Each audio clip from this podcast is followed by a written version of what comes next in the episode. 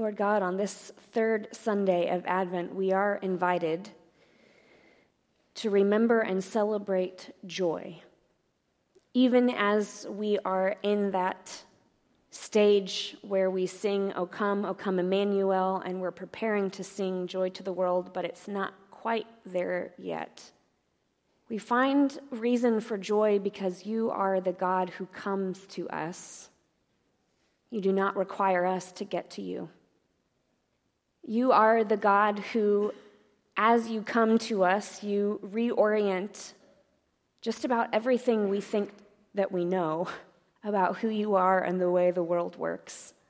And so, even in our call to worship, we were reminded of Mary, who sang a joyful song about the God who takes on the cause of the weak and the oppressed and turns things on their head. And in a world where it seems no one else is capable or willing to do that. This is good news for us, and we rejoice. And like Mary and many others, we celebrate and we also wait and long for you to do this in its completion, to make things right, to bring freedom to proclaim the year of the Lord's favor, to release those who are imprisoned and oppressed. And as you do this, and as we watch you do it, may our hearts fill with joy. And we ask this in the name and spirit of our Lord Jesus Christ. Amen. The Gospel of Luke, chapter 3, starting with verse 7. I'm going to be reading out the New Living Translation, and I invite you to stand as we honor the reading of God's Word for us this evening. Hear the word of the Lord on this third Sunday of Advent, a Sunday of joy. When the crowds came to John for baptism, he said, You brood of snakes, who warned you to flee from the coming wrath? Uh, prove by the way that you live that you have repented of your sins and turned to God. Don't just say to each other, We're safe, for we are descendants of Abraham. That means nothing. For I tell you, God can create children of Abraham from these very stones. Even now, the axe of God's judgment is poised, ready to sever the roots of the trees. Yes, every tree that does not produce good fruit will be chopped down and thrown into the fire. The crowds asked, What should we do? John replied, If you have two shirts, give one to the poor, and if you have food, share it with those who are hungry. Even corrupt tax collectors came to be baptized and asked, Teacher, what should we do? And he replied, Collect no more taxes than the government requires. What should we do? asked some soldiers. And John replied, Don't extort money or make false accusations, and be content with your pay. Everyone was expecting the Messiah to come soon, and they were eager to know whether John might be the Messiah. John answered their question by saying, I baptize you with water, but someone is coming soon who is greater than I am, so much greater that I am not even worthy to be his slave and untie the straps of his sandals. He will baptize you with the Holy Spirit and with fire.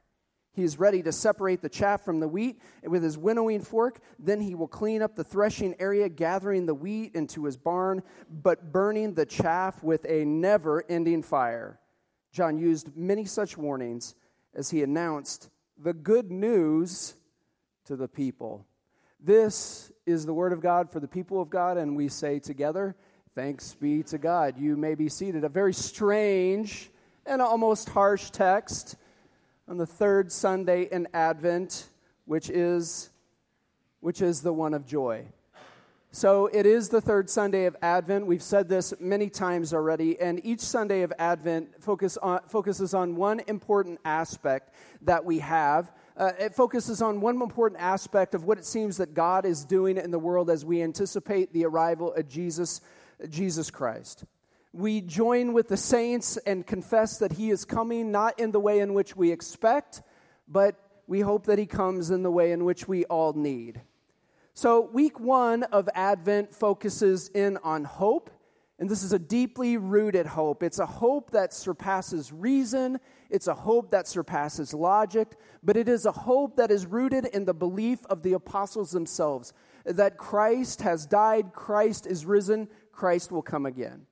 And like the saints of old, we do not believe that the coming of Jesus is about God making things better for us, as if we, we need to be healed from a cold or something like that. But Jesus is about, in, God, in Jesus, God is about making the world new.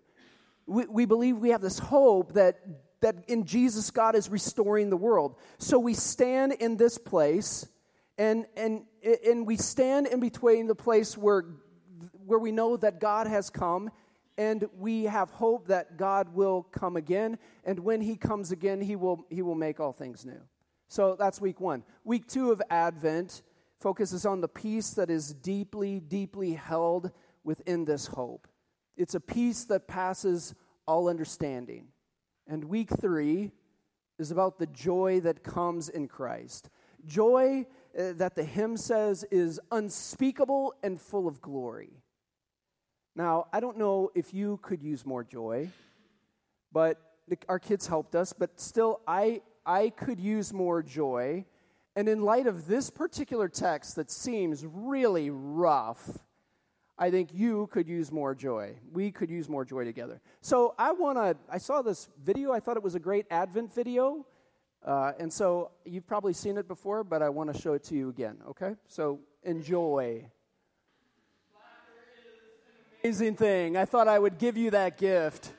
I have actually heard some people in this room with those kinds of laughs. So, laughter is this thing that is God given, and we're really kind of the only species that, that does it. it. It expresses something deep within us. There's also a chemical thing that happens that, that allows us to see that the world is actually better than, better than what the news media or others would tell us.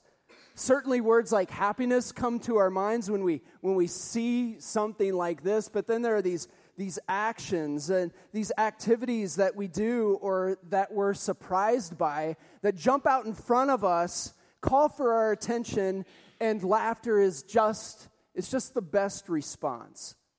Laughter seems to be the opposite of the text that we read today, doesn't it? John bursts forth onto the scene and uh, unlike the other governmental authorities who we could read about in the beginning of the text, who are, are in charge of the world, uh, the man for whom everyone is forced to work, John presents the people with a new idea, and they're not exactly sure what to do with it. And the idea is this that when Jesus comes, it's no longer business as usual. Now, Luke tells us that uh, John came and he was preaching a sermon of baptism and the forgiveness of sins. And the people were hearing this message and they were rushing forward. They were running. They were diving into the baptism waters.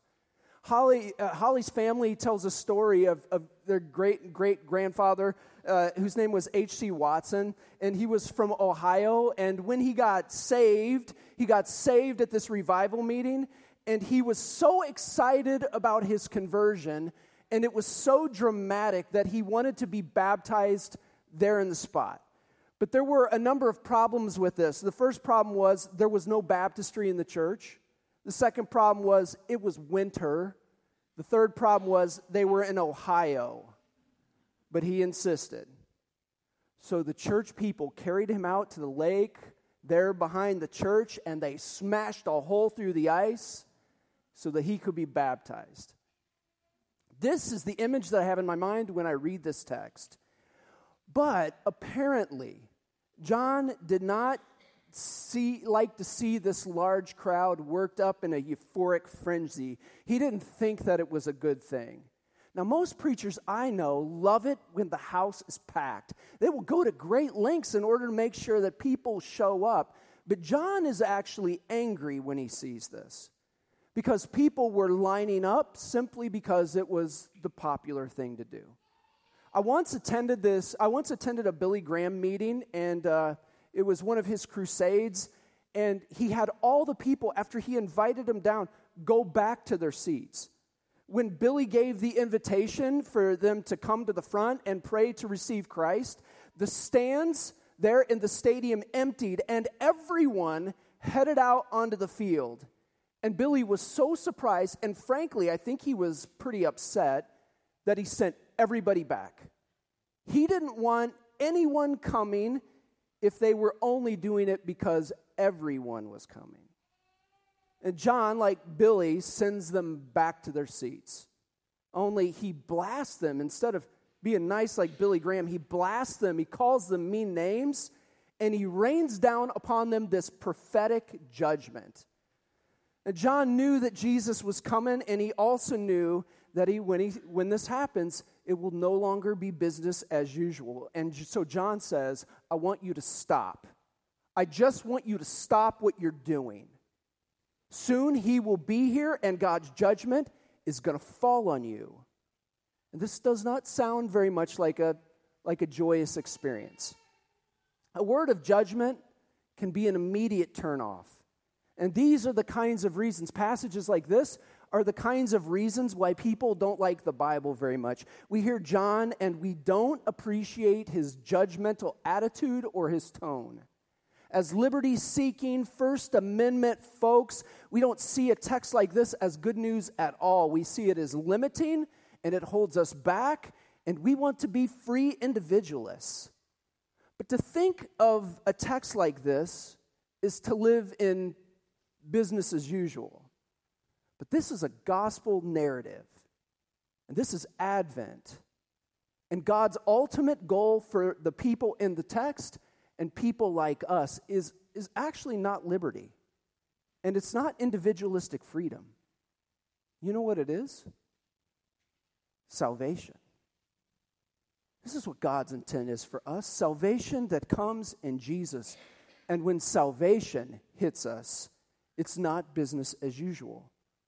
So John reminds the people forget, what, forget doing what's popular, forget what else, eh, forget what everyone else is doing. That doesn't buy your salvation. Forget who your family is.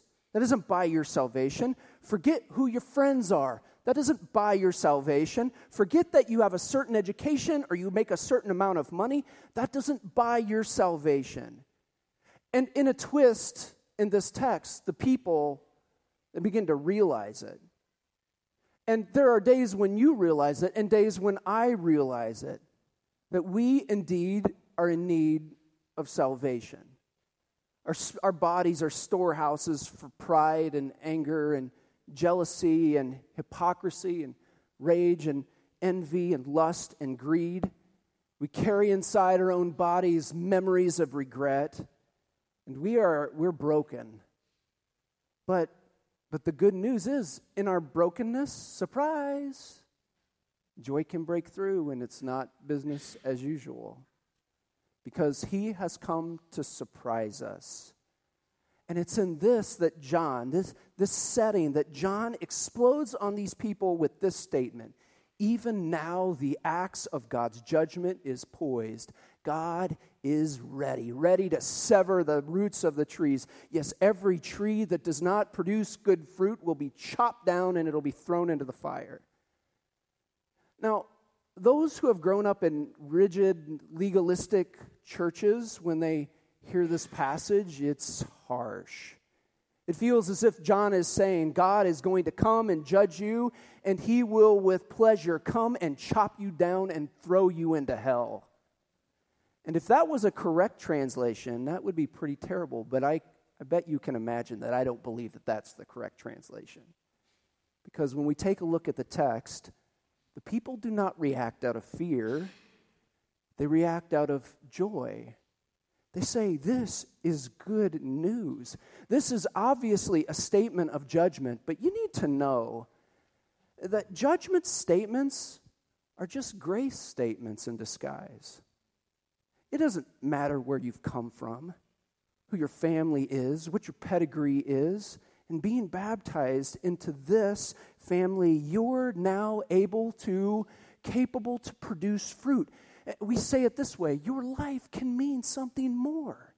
And all of that junk that made up your life, that has defined you, all that dead wood that sits on the side of the road of your life collecting termites, is only good for one thing to be thrown into the fire. Think about it this way What if judgment meant that when he shows up, he's going to do something about the stuff that holds us back from living into the the fullness of who we are. What if it means that He gives us the power to be fully who we have been created to be? What if it means that we now have the ability to love ourselves so that we can love our neighbor?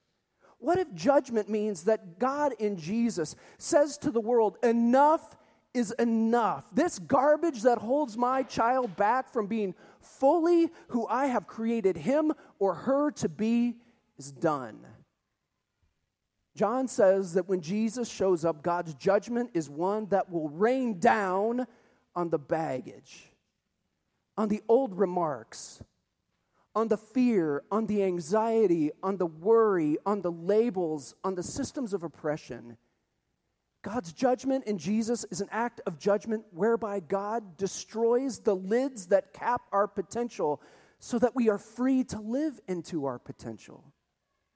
Think about what it would feel like to have the dead wood, the baggage and the burdens, the flaws, the aches, the pains, the regret. Think about what it would be like to have that thrown into the fire so that your life can mean something more.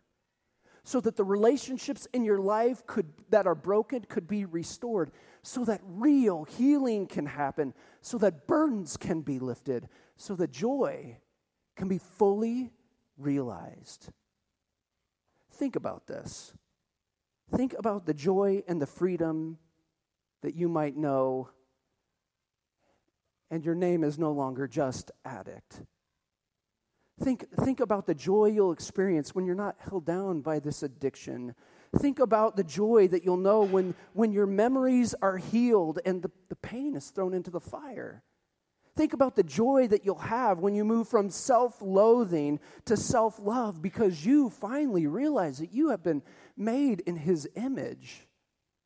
They say that joy comes in giving, but Christians know that joy is the expression of actually receiving a gift. We call this grace. Joy is the best makeup, Anne Lamott says.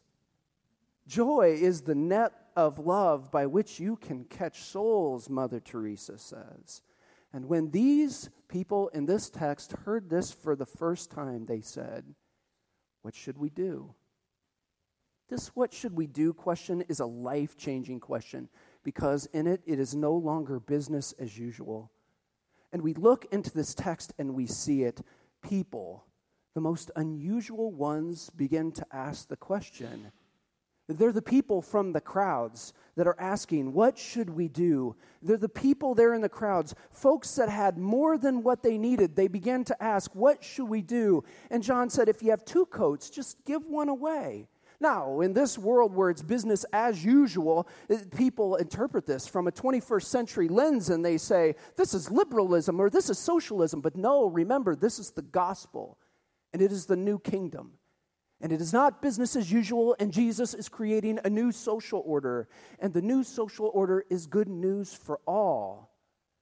And so when we've received a gift, we think about living in this kingdom, especially during this season, we get to ask ourselves, what do I have too much of?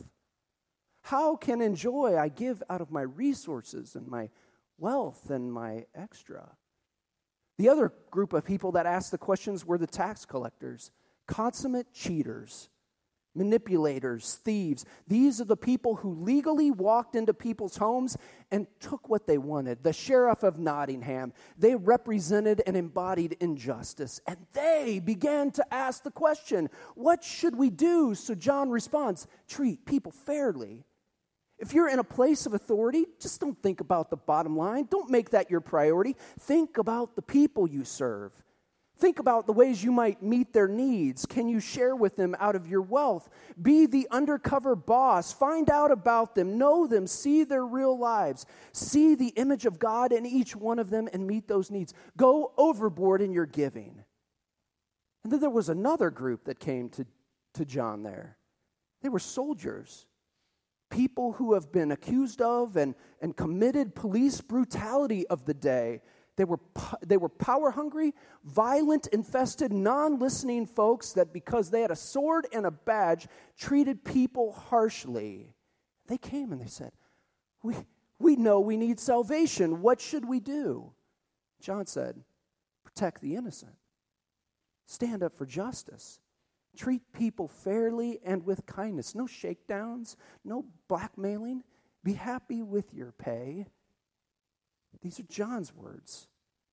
And the people were so overwhelmed with this, they couldn't believe it. And they thought that John himself was the Messiah. But no, John said, there is one that you will encounter, and he is coming. I am simply baptizing you with water. You, you think this is good news? Just wait until he shows up in the flesh. Just wait until he gets here. I am not even worthy to untie his sandals. I am his slave. And in him you will see the fullness of joy that you, that you cannot imagine. In him you will see the image of God. He is the one who goes overboard in the gifts. He is the one who treats people fairly. He stands up for justice and kindness. He is the highest authority. He is greater than even the Caesars. We, we even refer to him as the Lord, and he, he has the power to heal and forgive and restore. He will ignite a blazing fire. The Holy Spirit will work within you, and he is going to clean house. He's going to make a clean sweep of all of our lives. He'll place everything in its true and proper place before God. And all of the junk that lives in us and all that caps God's best for us, he will put it out with the trash to be burned. He is the one who has come, and the Christians say that he has begun this work in their lives now. And John says, and he will be the one to come again to complete this work in its fullness. And if this is true, then this was good news for them, and it is good news for us, and joy explodes. I think the immediate question that we are invited into on this third Sunday of joy, the third Sunday of Advent is once we have heard this, what is it that we should do? Would you, would you close your eyes for a moment? I want to give you a moment to actually ponder this good question. If this is true, he has come and he is coming again. If it is true that he is the one who Christians say has begun this work in their lives now, but they wait with anticipation of his arrival to complete this work again in them in his fullness. If this is true, and it is good news for the people in this text, it is good news for us. What is it that we shall do?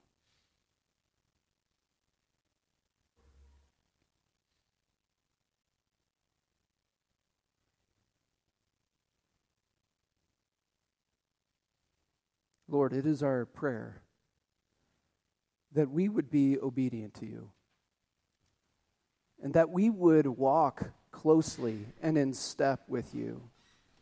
And as we have heard these great words, and as joy has begun to arise within us, and we know that once you have come, and we anticipate that you will come again, we, uh, we know that you are bringing judgment by which you are creating a, a sweep to clean the house. And yet we wait for this in its fullness. We want to participate with you by asking, What is it that you want us to do? We understand that uh, the joy of being Christian is the fact that in grace you give us good gifts before we were even aware of you. In fact, 2,000 years ago, you demonstrated your goodness and your grace to us by inviting us to the table, to the table of our Lord. And it was a constant reminder of something tangible that it is no longer business as usual and every time we come to your table, we ask this question What is it that we should do now that you're about the business of restoring the world? What is it that we should do in order to align with you so that we can live into the full potential that you have created us to be? And we say with the saints, in hope, with peace, and a joy that Christ has died Christ is risen, and Christ will come again. Each week, I invite you to this table as a physical reminder that grace has actually met you before you even knew it. This table is a reminder that God, in God's judgment and grace, in God's judgment, grace is, uh, grace is disguised, and that you are invited into the joy that He provides for you. I, I invite you, reminding you every single week that Jesus, on the night before he was betrayed by those he came to save, took, took the bread and he gave thanks and he broke it and he said, This is my body which is broken for you, and whenever you eat it, I want you to remember me. And in the same way, after supper, when meeting with his friends, he took the cup and he held it up and he said, This cup represents the new covenant that comes in my blood, and whenever you drink this, I want you to do so in affectionate remembrance of me. At our church, we celebrate an open table because we believe that grace is open to all who are longing for salvation and know they need it. So, all who are open to the transforming work of Christ in their lives, who have heard this good word called the gospel and have experienced and can imagine the joy that flows from it, you are welcome to this table and you are welcome in this community. Everyone who is open to the good work of God and wants to receive this grace is invited to come to this table. Here is where we live in the tension that there is joy to the world, for he has come, and we wait for his fullness because we sing together, O come, Emmanuel, as we know that he will come again. And yet we come to this table while we live in this tension and know that we are not victims in this world because he has said to his friends, and you are his friends, do not worry I have overcome the world. Everyone who wants to come to this table is welcome, so we want no barriers. Our bread is gluten free, our wine is non alcoholic. And I invite you, if you want to come to the table, to exit the left side of your row and come down one of our aisles. But come with your hands cupped, ready to receive that which is good and that which comes from God. I remind you every week, we do not take communion here, we receive it. It is a gift. So come and listen to what one of these listen to what these servers have to tell you. Then when they hand the bread to you, dip it the bread into the cup and then you may eat it. If for any reason you're unable to come down our aisle or you need assistance, just wave at Justin. He will come and he will serve you. He'd be glad to serve you. But when you are ready, my friends, you are welcome to come to this table.